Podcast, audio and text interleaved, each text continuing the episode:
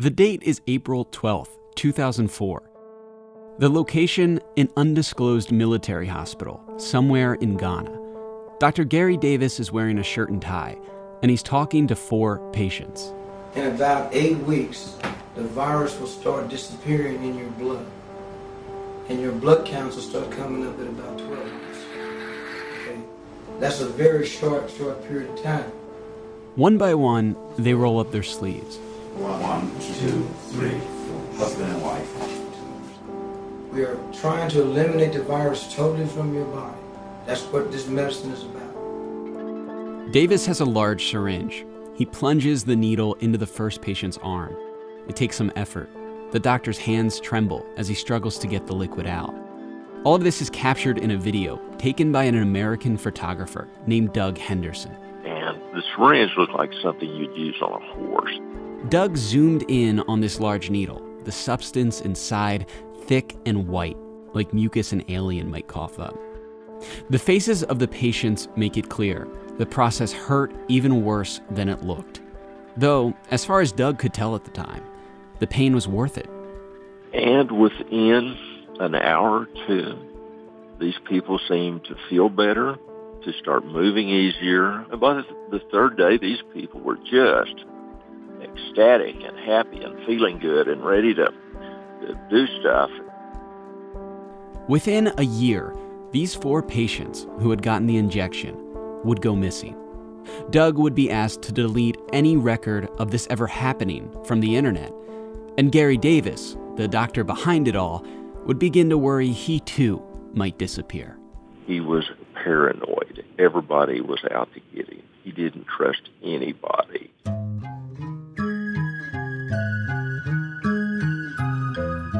From WHYY's The Pulse in Philadelphia and local trance media, this is Serum. I'm Grant Hill.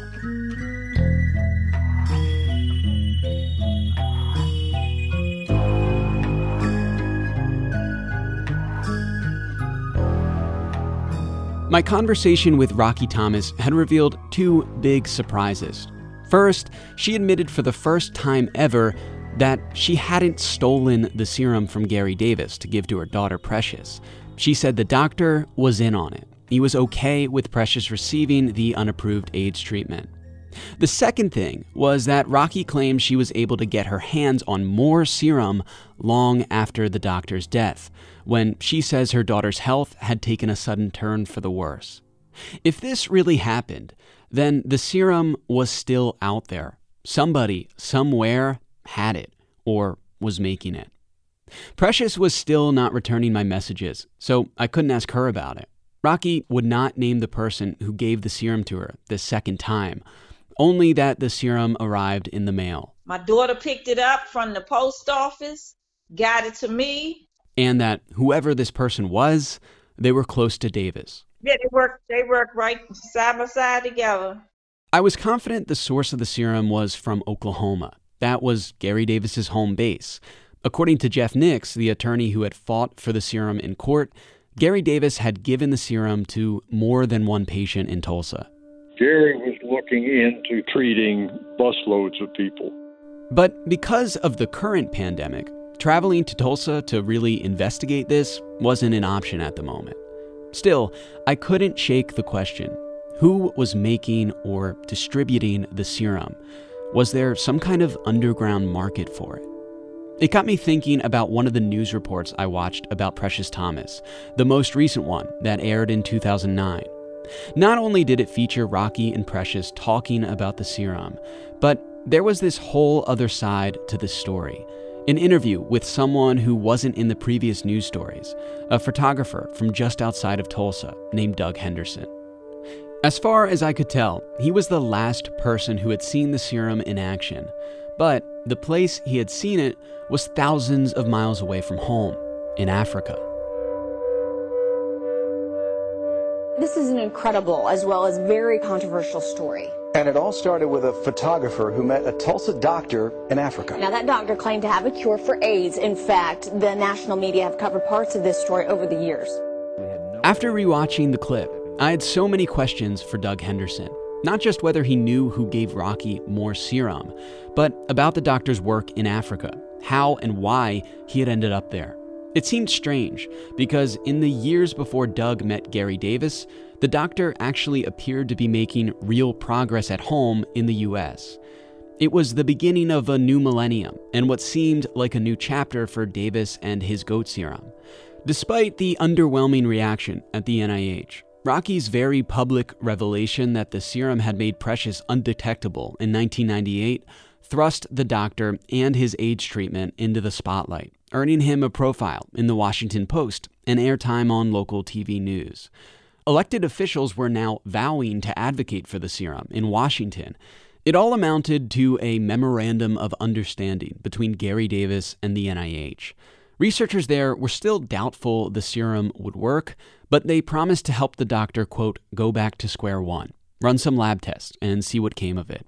Even Dr. Anthony Fauci, who had previously criticized the serum, was in support. This was a small but important victory for the family physician from Oklahoma. Davis had even begun speaking more freely about patients who had been treated with his serum and had seen success with it. It wasn't the type of evidence he needed to secure a clinical trial with the FDA, but he had a roadmap now. If there was ever a chance of Davis gaining legitimacy for his serum, it was then. The doctor had to make the most of his moment in the sun in the States. So again, what brought Gary Davis to Africa just four years later? What was he doing there? I was hoping Doug Henderson had an answer. How often do you get calls about this? I haven't kept count, but I get one or two a year and have for a number of years here, a long time. Doug wasn't surprised that I was interested in speaking with him.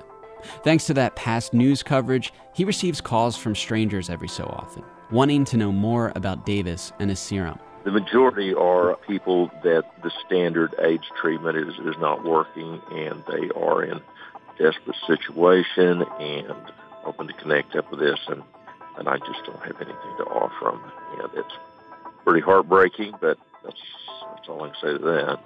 Doug doesn't get annoyed by these unsolicited calls. He can sympathize, not just because of what he saw in Ghana with Gary Davis. Doug's brother in law died of AIDS in 1997. Well, you know, um, you would like to do something or have some ray of hope to offer these people, and I just don't. And I am not a medical person. I'm a photographer, and all I can tell you is, is what I witnessed. Doug still has trouble making sense of what exactly he witnessed in Ghana. But he does know what led him there, or rather, who led him there. A spiritual leader who was preaching at one of the biggest churches in Tulsa at the time. Somebody said to me one time, I don't want to be a Christian because I've got to stop dancing. We just said, we haven't stopped dancing. We just what? Change partners. How? This is Bishop Carlton Pearson, a Christian minister and if you don't run in religious circles, I can't stress this enough. He is a huge deal. Netflix turned his story into a movie. That's not the God that we worship. No, that God loves us all. When Carlton Pearson was young, he attended Oral Roberts University, was mentored by the famous and infamous televangelist himself. But later in life, Pearson became persona non grata in the buckle of the Bible Belt and parishes around the country. He broke from his church by preaching the gospel of inclusion, the belief that people of all faiths can go to heaven. He's charismatic and an incredibly talented singer and performer. Doug and his wife were charmed by it all, and they joined a very small group of white attendees at Carlton's services in Tulsa, a town where faith was extremely important and incredibly segregated. Here's Doug. I think partly because I you know, stuck out like a sore thumb. I ended up getting acquainted with Pearson, and we became uh, friends. And let's see that that first trip he and I took to Africa, we were over there almost a month. And you you travel with one person for a month in a foreign country, um, you get to know them pretty well.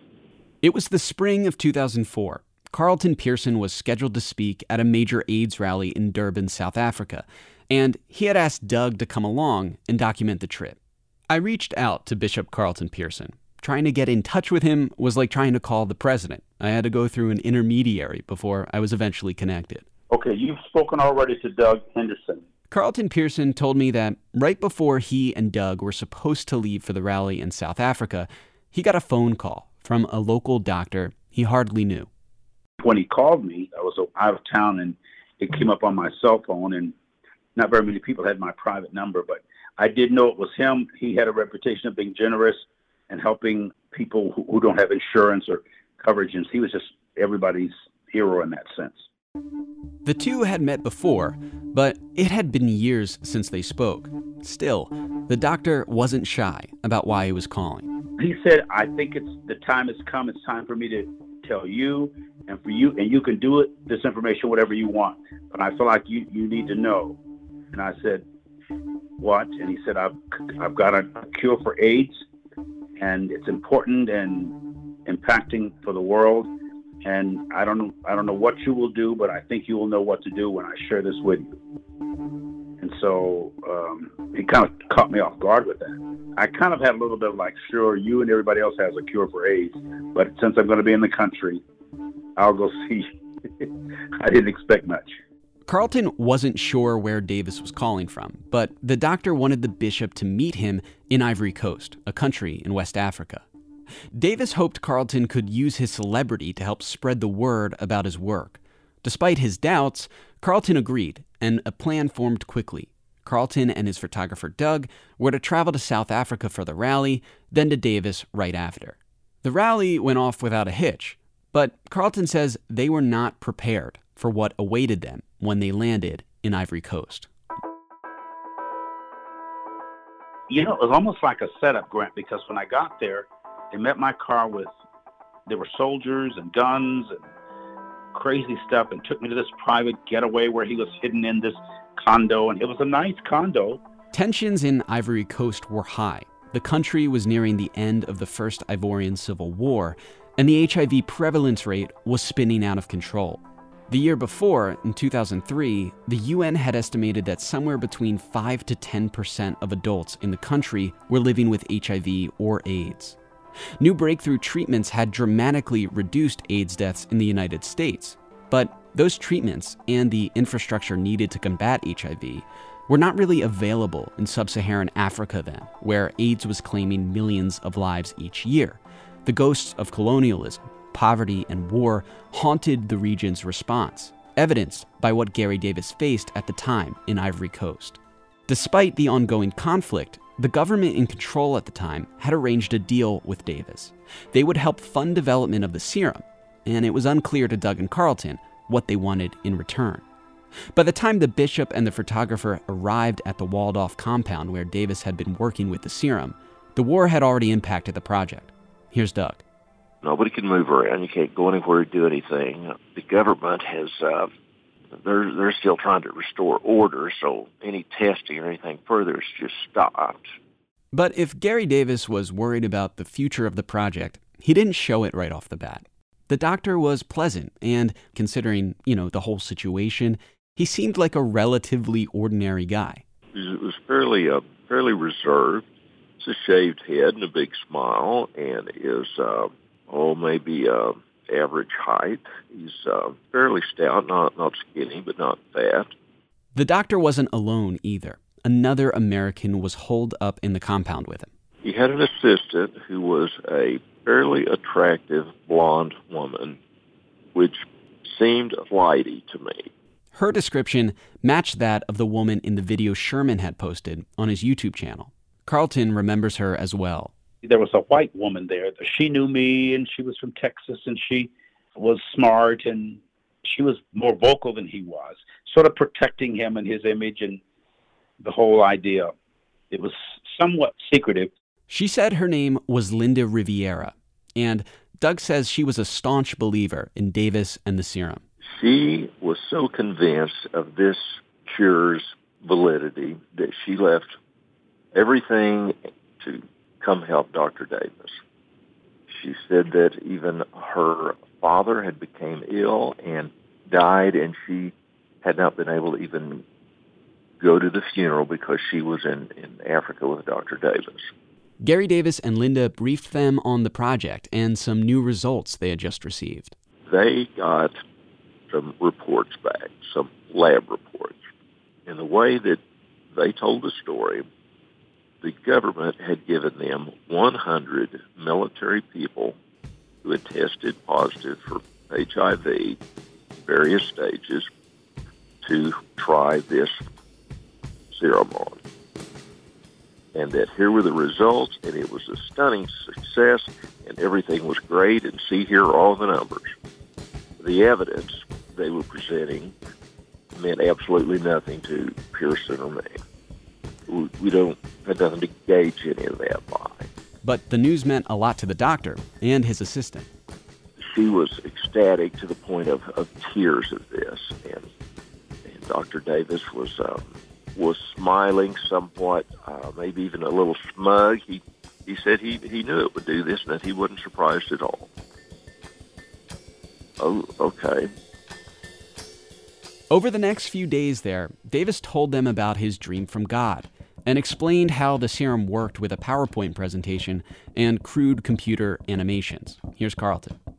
He just broke it down. He was witty and funny, and he, he, he was drinking a lot. He was drunk most of the time, to be honest with you. This was the first time I heard that Gary Davis had a problem with alcohol. But as far as Carlton could tell, at this point in the doctor's life, his drinking didn't seem to be making much of a difference. After all, he just received remarkable results from testing the serum on military people. He could talk very soberly and very direct, and I was pretty intrigued with his mind. But there was a sense that that things could suddenly end. Something was not right. Davis pulled Carlton aside he just opened up to me as if he thought he was going to die and or be killed and he wanted to pass this on to me he said that the john gotti of, of, of london or britain was after him and he said that, that everybody wanted this and the government was afraid and fauci didn't want the news out he actually called dr fauci while i was there and there was this real verbal profane conversation, a lot of cursing and anger. And um, he was convinced that Fauci had no intentions of ever making the cure available to people, just the treatment. While the doctor seemed afraid, Carlton said Davis wasn't totally consumed by his fears. Like the drinking, he was able to work through it all.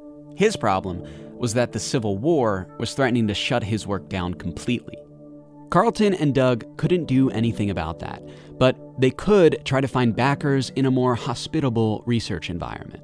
We left to our, our next connection, which was in Ghana. The two had planned on visiting Ghana after their brief stop to see Davis. Carlton, the jet setting bishop he is, had friends there and connections with influential people. He wanted to make the most of his time in the region.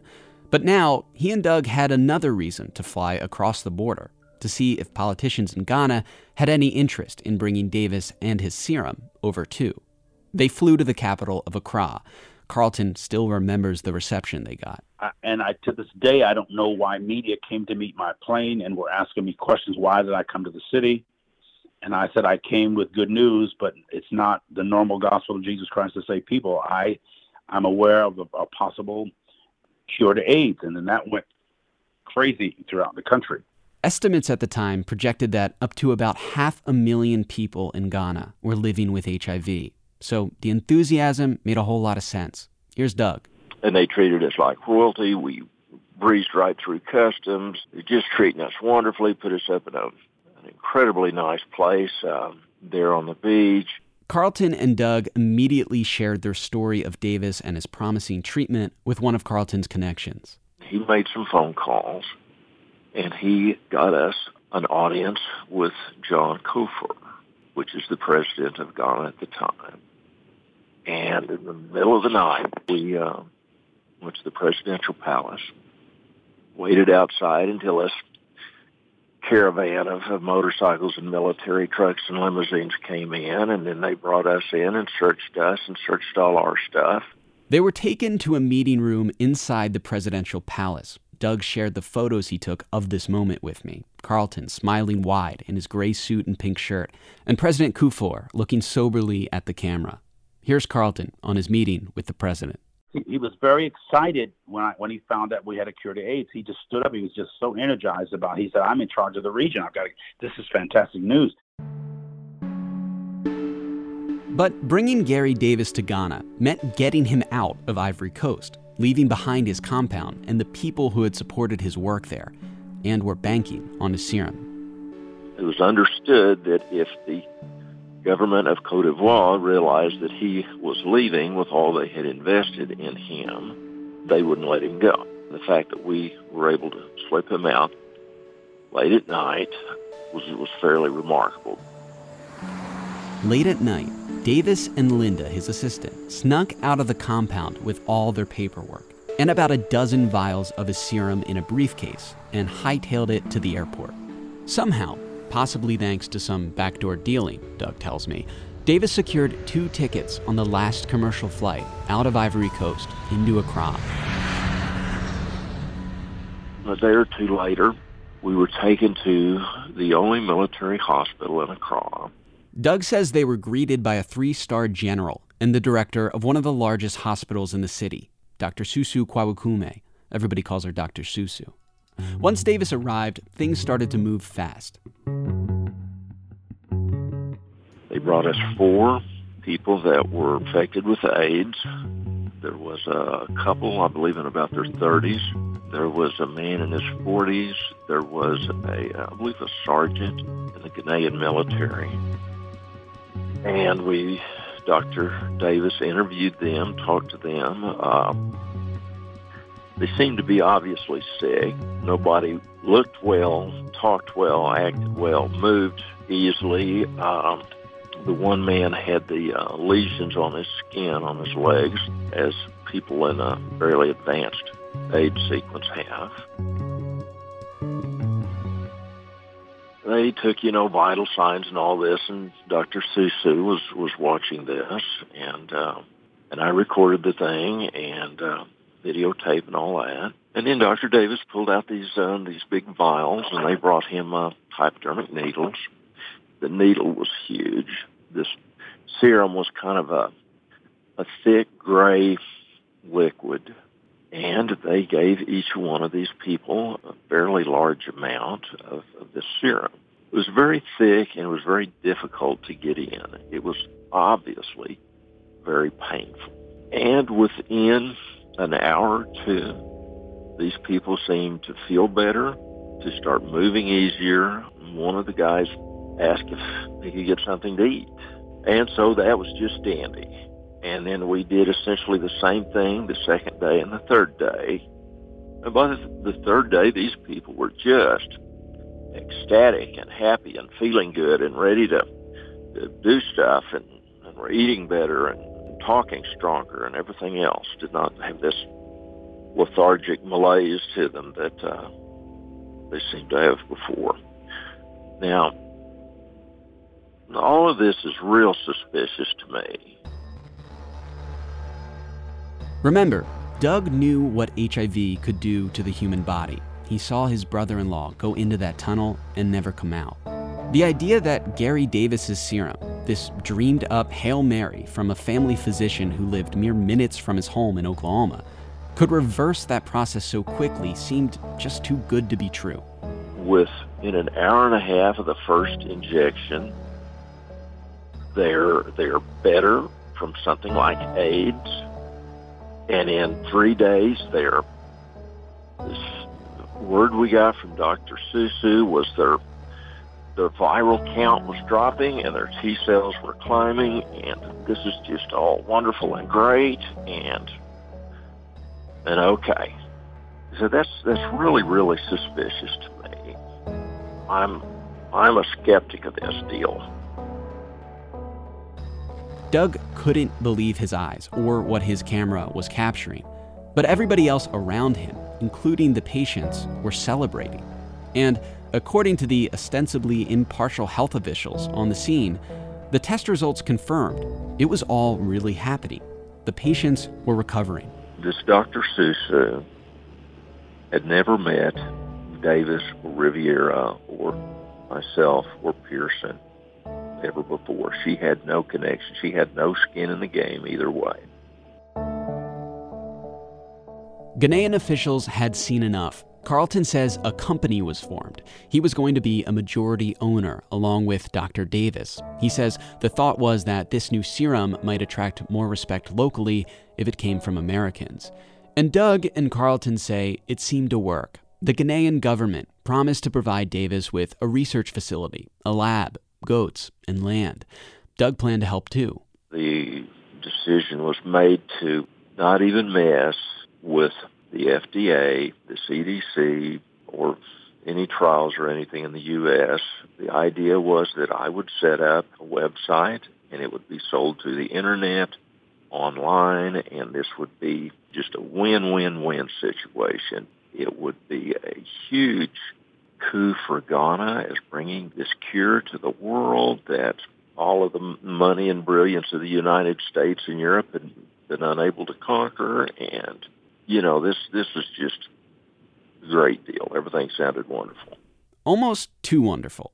Carlton questioned if all of it was as spontaneous as it seemed. There were certain things that were synchronicities that I would not have expected, as if somebody else knew something I didn't know.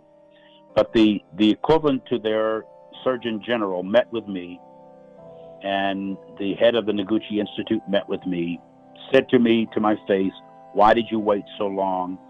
This stuff works. Where have you been? We've been dying over here. He was almost angry. But the most common emotion among officials, according to Doug and Carlton, was joy. It was a government sanctioned uh, experiment, and everything seemed great. The president was happy.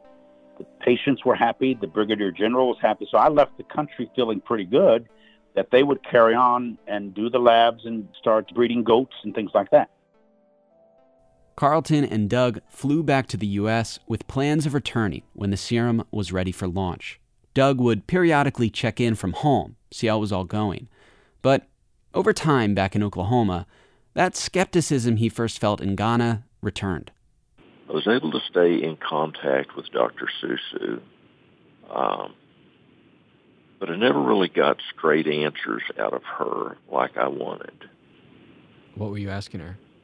How are these people doing, and, and what what documentation have you got of them? What what is their viral count? These things, and she she would just say, "Oh, don't worry, they're fine. They're doing well. Um, don't worry, it's okay." So you were looking for this information as you were kind of preparing to set up this this website. Yes. Were you worried about setting up this website without approval from the FDA? Well, let me put it this way. Out of everybody I've described to you, I was the most skeptical of the bunch. I was the closest thing there was to brakes on this. Um, but of what information I could get, everybody was saying this was working wonderfully. Carlton was already working on his speech to announce the release of the serum, which he planned to give in Accra. We were ready to make the announcement on the steps of the Noguchi Institute, and I was tying it in with the slaves coming from West Africa, you know, from Ghana and coming over here, and now a, a son of a slave comes back and brings a cure. Dr. Davis was going to be like the Joseph coming back home to the homeland and feeding or taking care of his own people. And that's when I found Dr. Davis he had freaked out. He'd gone through some kind of crazy mental trauma.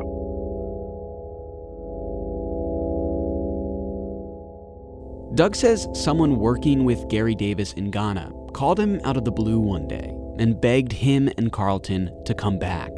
There was a problem with the doctor, so they got on a plane to Accra. I get back, they take me from the airport to a restaurant.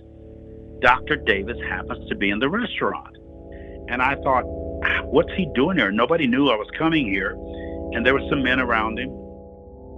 He had a great big bodyguard with him. Uh, Dr. Davis did not look well. Before he looked stout and healthy and confident and strong, and now he would seem to have lost weight. He looked haggard and thin. He was almost frantic. That's when he was talking real loud and and we had to get him out of the restaurant. We couldn't even have a decent conversation with him. He was very angry. he was talking 90 miles an hour, you'd say he's close to crazy. He's the sort of person you see standing on the street corner shouting things.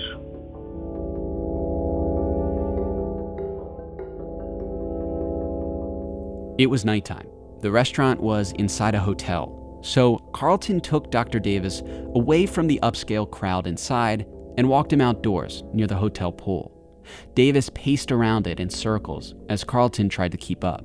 He was inconsolable and uncontrollable. He was he was paranoid. It's like on drugs. To be clear, Carlton doesn't know if Davis was actually on drugs or not. But Doug tells me by then the doctor's drinking had gotten worse. And now Davis seemed transfixed by his fears, beyond paranoid. And of what he told us, uh, he believed that the big pharmaceuticals were trying to kill him. He believed that Ghana's government was trying to steal his idea, that other people were trying to steal his, his serum. He said that uh, mysteriously the lab and the uh, living quarters he had had there had been a fire and uh, he just barely got out with his life and uh, this is real mysterious how this fire started He was yelling out, "Who's that? What are you? What?" Are you? That kind of thing. It's like somebody injected him with something, and he was totally freaked out and mm-hmm. cursing real loud. I was so disillusioned by the way he was carrying on that night, and I felt somebody had thrown a wrench in the deal. He already told me that if anything happened to him, it was these people in different parts of the world because he just kept running from these people that were out to get him. I just read between the lines that they had gotten to him or were getting to him, and they wanted this cure. They wanted to own the cure, and they were doing what they could to either stop it or own it. and Pearson just just letting him talk, letting him decompress, trying to, you know, just ask questions and reassure him. But Davis just got wound up tighter and tighter and tighter, and finally stormed off in a huff.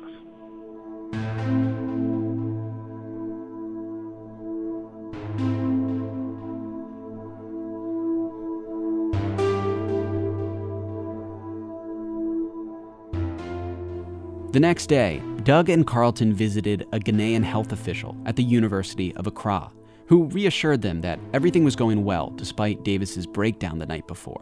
They hadn't seen the doctor since. He told us that this was all working, the tests were coming in good, and everything was great. Now, this is the closest I've had to something I would consider to be verifiable, unbiased report. Carlton asked if the serum was ready for prime time, ready for the big launch. I didn't want to announce it to the world until I knew it was proven to be effectual. And this man said, "This we've done this before. This is the first time we've seen anything even close to it. This works." And I said, "So you're ready for us to announce it? Because we want to announce it from Ghana and make it a big African thing." The two were reassured the project was moving along as planned. There were just a few wrinkles that needed to be ironed out before any big official announcement. But other people Carlton and Doug talked to in Ghana expressed serious concern. We got from other people we talked to that Davis had become increasingly difficult to work with. Uh, I saw the lab that had been built for him, these healthy goats. So all, all of this was happening, was moving forward. Doug asked Dr. Susu at the hospital about the four people who had been treated with the serum, you know, the ones he captured in the video. Where were they? How were they doing? Dr. Susu seemed to be hedging a bit.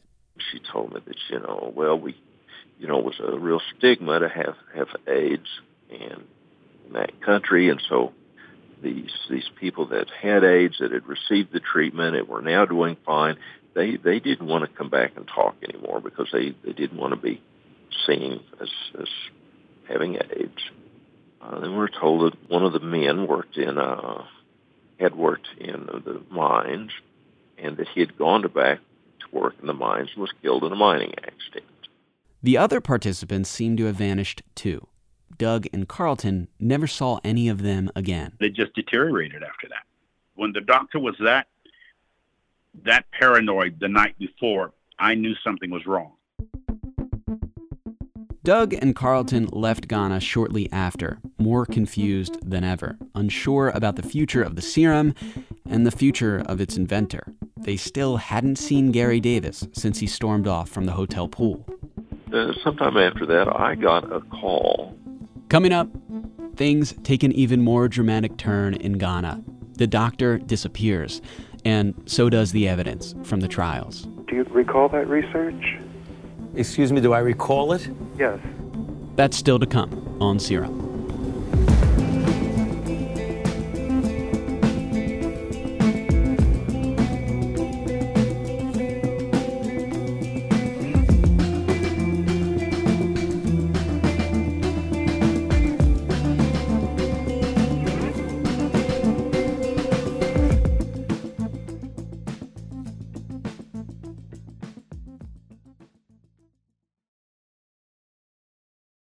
This is Serum. I'm Grant Hill. Photographer Doug Henderson returned to the States after witnessing some erratic behavior from Dr. Gary Davis in Ghana. Then, at home, Doug says he got a call. It was that Ghanaian health official again, the one who showed Carlton and Doug that glowing report during their second visit. Now, he wanted Doug to erase everything he had documented from the internet, from his personal photography website including any evidence that the serum had been tried on people there. He had seen some pictures that I had put on my website, and he was demanding that these pictures be taken down because the Ghanaian government did not do experiments of unlicensed, untested drugs on on people. To which I said, yes, they do. Here's the documentation to prove it. Uh, he further said that Dr. Davis's stuff did not work and that this was all a big lot of nothing. And I responded, this is not what you told us when we were there. Doug refused. Then, a little while later, he got another call. This one from Dr. Susu, someone he says made a good faith effort to help the doctor in Ghana. He says Dr. Susu called in tears, begged him to take down the photos, said her medical license was on the line. Sometime after that, I eventually took them down. You can see evidence of this backtracking from officials in Ghanaian news stories. I looked through a lot of them, dating from 2004 to 2005. At first, the media reports endorse the serum as a ray of hope and urge government officials to invest in it. The coverage stays positive. One report in September of 2005 even said the serum had proven to be effective in tests. But just two days after that story was published, health officials start debunking the serum in other news outlets, saying tests were only preliminary and only done in goats. One official is quoted saying, We are nowhere near human trials. Then, in November 2005, the Ghana AIDS Commission releases a public statement on the goat serum issue, and very weirdly, it's written as if it is co signed by the FDA, as in the Food and Drug Administration from the United States. It says that Davis and his supporters believed that back in the US, the FDA had withdrawn permission for the doctor to conduct human trials, quote, due to prejudice and pressure from the pharmaceutical industry, when, in fact, the scientific tests that would support such an approval had not been done. Unquote. The statement denies that any human trials with the serum took place in Ghana, at least not a trial with official government support. It says, quote, the Ghana AIDS Commission and the FDA hope this statement will make it clear to all Ghanaians who believe in our laws and the truth that the two agencies had been doing their work faithfully that the use of HIV AIDS patients as guinea pigs for the testing of a drug which had not been approved in its country of origin and which had not undergone preclinical studies and production is a violation of the laws which cannot be tolerated. Unquote. Remember, both Doug and Carlton told me Ghanaian government officials actively supported testing on human subjects. Doug captured these tests on video in their statement, Ghanaian officials acknowledge that the video exists, but they say those tests Doug captured were unsanctioned. And the photos of Carlton Pearson and President Kufuor, just a snapshot from a preliminary meeting. The statement claims the evidence Davis provided for his serum was, quote, totally inadequate, though admits that one of the nation's most prestigious medical research institutes agreed to work with Davis anyway, that they would collaborate. And from here, things just get stranger. The statement claims in the evidence Davis submitted, he said the serum proved to be effective with one patient in the US. The statement doesn't name this patient, but at this point, the only person treated with the serum who had come forward publicly in the States was Precious Thomas, and her viral load was confirmed to be undetectable by NIH researchers. Thanks to that, Precious Thomas was the doctor's best evidence that the serum might work. It can't be known for sure, but most likely, Precious was the patient this statement was referring to. So that's why I was shocked when I saw what came next. The statement claims there was, quote, no scientific evidence this unnamed US patient really had AIDS. Now, it's one thing to be skeptical as to whether the serum alone saved Precious. That's totally valid. But that's not what this statement says. Instead, it casts doubt on whether this US patient actually had AIDS.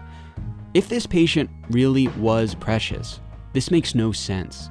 At the very least, Precious really had HIV. That's the whole reason she was being monitored by the NIH in the first place. And then there's this Plano, Texas. Good morning. Good morning. A clip from May 9th, 2005. C SPAN had 40 minutes of airtime where anyone from the public could call and ask Dr. Anthony Fauci, head of the NIAID, anything, anything at all.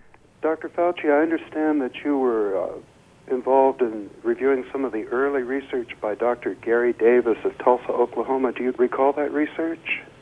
Excuse me, do I recall it? Yes. So, someone from Plano, Texas dials in, asks if Dr. Fauci remembers looking at Gary Davis's research early on. Yes, it was the uh, use of antisera, goat antisera, against HIV uh, that was claimed to have a positive impact on developing, getting people to have a major decrease in their viral load. Exactly. Right. Then he asks about recent clinical trials with the serum in Africa. I understand the clinical trials in Africa were good, and Right. it does drop the viral load to zero, and Yeah. that would be what the definition of a cure, wouldn't it? Yeah, with all due respect, that they were not successful. I- We, we scrutinized the data, and although conceptually it's a reasonable idea to use antisera, it, it does not work in a practical way for people with HIV. Are there a lot of cures out there? Yes, yes. And you know, there, whenever you have a devastating disease in which there's despair among some people, in which people run out of options with drugs, you will always, and I guess it's human nature, have claims of cures of whatever mechanism. And that's the reason why you've got to look at these. Fauci seems to say that Gary Davis's clinical trials in Africa were unsuccessful, that he and his team, quote, scrutinized the data. My question is the data from what? Davis was never approved for a clinical trial in the States. And according to the statement from the Ghana AIDS Commission and the FDA, no legitimate trials took place in Ghana. I couldn't find any evidence that official trials with the serum had been published in any other country in Africa. So, what exactly was scrutinized? Anthony Fauci still was unavailable to answer my questions about the serum. So, I reached out to the FDA. All I wanted to know was if the agency was truly involved in that statement released by the Ghana AIDS Commission if they really had a hand in crafting it as the statement seems to imply. The agency refused to answer my question. Instead, they provided me with links to their website on health fraud scams. I said, Thank you, I appreciate that, but can someone answer my question about the FDA's involvement in the statement? No response. So I tried to reach the Ghanaian health officials mentioned in these articles, including Dr. Susu Kwawakume, the public health director Doug remained in contact with. The person Doug says begged him to take down the photos of the trials on his website. She's now the chief medical director of a hospital in Accra. Month after month, I check in with the hospital, see if she was available to talk. And month after month, I was told by the hospital that she was on indefinite leave.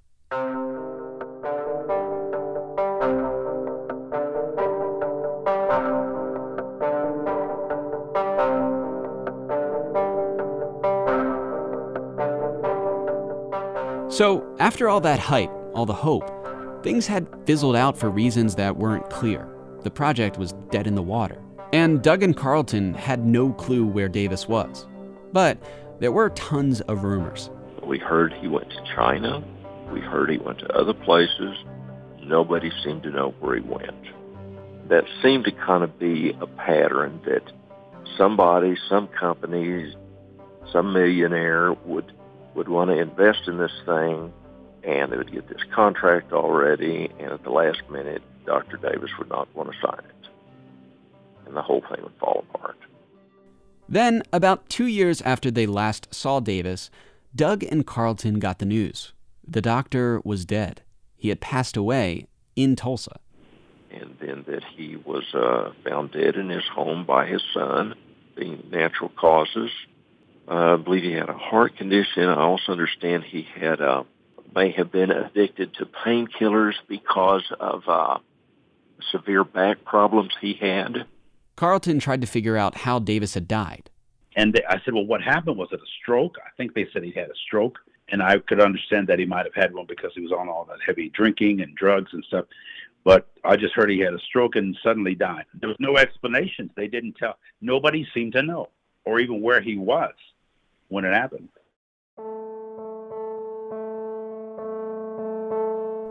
Others were asking questions too, including some bombshell ones. Here's Doug. I did later get a call from uh, someone who explained that he was Dr. Davis's nephew and that was real close to him and that um, none, no one in his family had ever seen a body or went to a funeral and they believed Davis was still alive and in hiding. Doug didn't believe this. He thought Davis was really dead. Carlton was approached by this person too. He came to the church three or four different times on days that when I was going to speak and tried to see me and arrangements I think had been made for him to, to talk to me. I don't know what happened that it didn't happen. He still comes around and uh, or calls and says I just uh, he he's the nephew he wanted to meet with me personally. I knew it was something related to the death and the treatment. So and I'm not sure what happened and why he. If I gave my approval, I said I'll meet with him hmm. right there on the church grounds. And you and he still to this day he's he expresses interest. Yes, huh? he wants to he wants to tell me something. I spoke to someone who said they're still in contact with people who worked with Davis on the serum and someone who was given the serum. And they said that since his death, they, they have provided this person the serum. Yes. Do you know anything about this? Or, or of this happening? Well, I I've heard of it. Yeah, I've heard of it. Um, he named some people that he had been helping for years. Somebody out in San Francisco would fly in here I don't remember who it was and what the connection was, but there were several people. He did tell me that he'd been treating some people for years. And one or two of them I think I knew. I don't remember who they were, but I felt comfortable with that because he's known for being generous. He, they didn't pay him anything, you know, he didn't charge them anything. They would give him something, he said. So that would mean that the people that he's working with, someone is still out there making the serum and or you know providing it to people in need. Have you heard of this still happening even since his death? No, I know that the lady that was with him was aware of the the uh, ingredients of the technique. She sat there during the lecture and she'd heard it many times. That person was Linda Riviera, the doctor's assistant in Ivory Coast in Ghana. I had seen her in videos with Davis, in news reports. In most cases, if something sounds too good to be true, it usually is. However, I was there and I totally witnessed this, and it is very, very real. Sometimes she's referred to as Linda Wilmez, but it's the same woman. Carlton believed she knew how to make the serum. Maybe she knew what happened to Davis, too. I spoke to her a time or two. I sent her copies of the pictures. Doug kept in touch with her briefly, but he didn't know where she was now, or how to contact her either. She goes by several names. How's that for suspicious? Doug was obviously wary of Linda, but I wanted to speak with her myself. And eventually I did. We had a couple of preliminary discussions on the phone with plans on recording for the podcast once she was comfortable. She was very sweet and generous with her time. She confirmed the things Doug and Carlton had told me about Ivory Coast and Ghana, and added in some of her own very interesting stories about her time with Davis abroad. And yes, she believed Davis was really dead. Then, suddenly, for whatever reason, Linda's opinion of me and my interest in Davis soured. She told me she wasn't interested in talking anymore and stopped responding to me. If Linda knew who was out there, still making or storing the serum, she was not going to tell me. Could it be her doing this herself? Doug didn't seem to think so. She did not seem to have any kind of medical training. Uh, and she claimed at one time that Dr. Davis had taught her how to make the serum and, and she could reproduce it. my knowledge, that never happened. Doug didn't have a whole lot of answers when it came to Davis outside of what he experienced firsthand. He didn't know how Davis died. He didn't know who gave Rocky more serum after his death. And he didn't really know if the serum even worked as it appeared to during the trials he witnessed. When it comes to the goat doctor, he gave up looking for answers a long time ago. I have told you, to the best of my knowledge, what I saw. Now, my interpretation of this, or what was factual, uh, I, I guess you you have to figure some of that out. It's it's frustrating to me that if this is real, this should be reproducible. It should be documented somewhere. If it's not, well, that should be told also. But I'm, I'm not a a medical person that I could judge any of this either way. There's there's plenty of red flags, but then there's some, some green lights also. So I wish you the best of luck in figuring it out. Next time on Serum, I get the green light to finally make the trip to Oklahoma to meet the people who were closest to the doctor. They looked at him as a man of color as being a threat because of his knowledge that he knew. And I get closer to the truth about what really happened to Gary Davis. When I looked at his death certificate for the first time a year ago, it said contributing cause of death was malnutrition. And that's a joke.